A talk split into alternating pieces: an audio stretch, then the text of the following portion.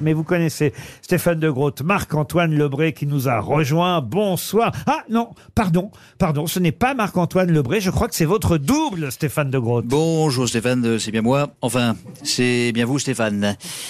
Et de vous à moi, j'espère qu'en me prenant pour vous, vous n'allez pas le prendre pour vous. Bonsoir. Stéphane de Groot, enchanté ou enchantier, comme dirait le dentiste de Stevie, ou enchant de blé, comme dirait un mec qui travaille en moissonneuse-batteuse et qui pourrait donc aussi être le dentiste de Stevie.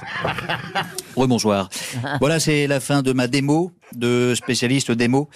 Démo que j'aurais pu aussi faire en arabe, mais je ne suis pas spécialiste des momos. Salut Stéphane, grâce à moi, ce soir on était vraiment deux grottes. Ah ben voilà, bravo. Merci. Vous l'aviez déjà entendu vous imiter Oui, oui, j'avais déjà entendu, oui. Ça fait un drôle d'effet. hein. Vincent Cassel est là aussi ce soir. Ouais, salut, c'est moi, ouais. Bon. Euh, doucement, mesdames, une seule à la fois, ok? Bon, alors toi, le mangeur de frites, là, j'avoue que tu m'énerves un peu, ok? Le mec, il est pilote de course, ok, ça, d'accord, pas mal, hein? Après, il débarque de son circuit, là, il fait deux, jeux- trois jeux de mots, et bim, il cartonne au cinéma, au théâtre, à la télé. Oh Doucement, le mannequin pisse, là, hein? Moi, j'ai dû batailler pour réussir. Avoir un père qui a fait carrière. C'est lui à Monica Bellucci. Ça, c'est du boulot, ma petite bibine sans mousse.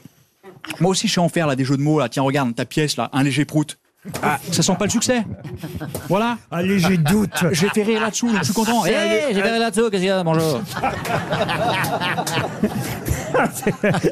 N'importe quoi, ces méchants. ouais. On est complètement fous ici. C'est Bonjour. la seule Chantal, la seule Chantal qui parle dans le micro, c'est Marc-Antoine Lebré. hein. Mais je crois que Yann Moix voulait vous dire aussi quelques mots, Stéphane de Groot. Alors, Laurent, je commencerai euh, par citer le poète français Étienne de la Boétie, qui un matin de l'année 1555 avait déclaré, je le cite, Bonjour. Voilà. C'est c'est tout à fait ça, c'est aussi chiant. Je t'ai rien demandé, moi. Alors, Stéphane, Stéphane, euh, vous réussissez à la télévision et aussi euh, dans les films ou encore dans les courses automobiles. Donc, j'ai une petite question euh, à vous poser. Qui est la suivante? Stéphane, pouvez-vous me donner euh, des conseils? Car j'ai été viré de France Télé. Bonjour Laurent. Bonjour Et Yann. mon film Cinéman a fait 9 entrées. Et en plus, j'ai raté mon permis 18 fois. Donc, par pitié, aidez-moi. C'est ça. Ah là là, c'est- on a deux Yann Moix, deux de Groot, deux là-dessous. Mais voici. Tout ça, tout ça pour un salaire, voyez Et en voici un autre de Belge. Bonjour, au revoir, c'est Jean-Claude Van Damme, euh, enchanté, on se parle plus tard. Euh, salade aleikoum au vegan et charal aleikoum à tous les steaks hachés. Dis-moi, euh, je peux t'appeler Stéphane? Yes. Ok, merci Stéphane. Du coup, je vais t'appeler Jason parce que je préfère. Euh, ok, bah, tu l'as pas vu venir comme quand j'ai rencontré Stevie Wonder en 94. Donc Jason, j'ai lu ton livre Voyage en absurdie. Et J'ai tout compris, même les mots. Du coup, t'aurais dû l'appeler Voyage en Normalie, ok J'aime la vie. Oh, il y a un oiseau. Qu'est-ce que je disais?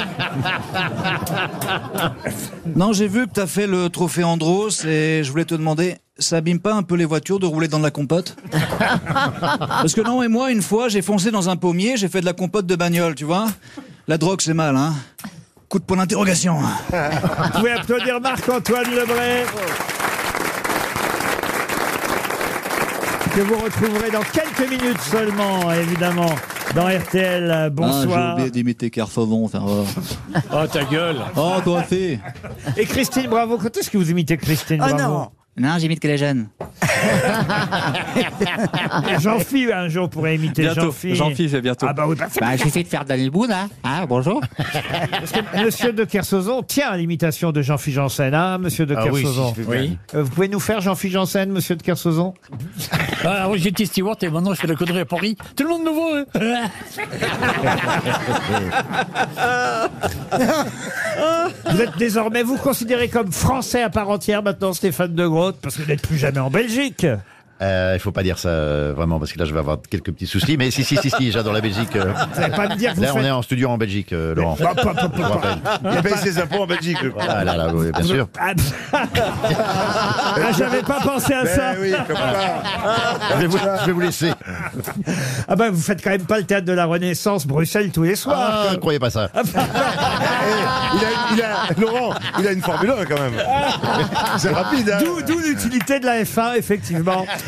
Un léger doute, un léger doute. C'est la première comédie de Stéphane de Groot. Il l'a écrite, il joue dans cette pièce mise en scène par Jérémy Lippmann avec Eric Elmoslino, Constance Dolé, Bérangère McNeese. Courez au théâtre de la Renaissance. À Merci. Bruxelles. Stéph- Merci à Paris. Et bientôt en tournée, sûrement à Bruxelles. Merci Stéphane de Groot. Merci à vous. Merci. Le saviez-vous Les grosses têtes vous offrent chaque jour des contenus inédits accessibles uniquement en podcast. Tous les jours, Laurent Ruquier et son équipe vous plongent dans les coulisses de l'émission grâce à des podcasts exclusifs. L'intégralité des grosses têtes et ses bonus, c'est sur l'appli RTL. RTL, vivre ensemble.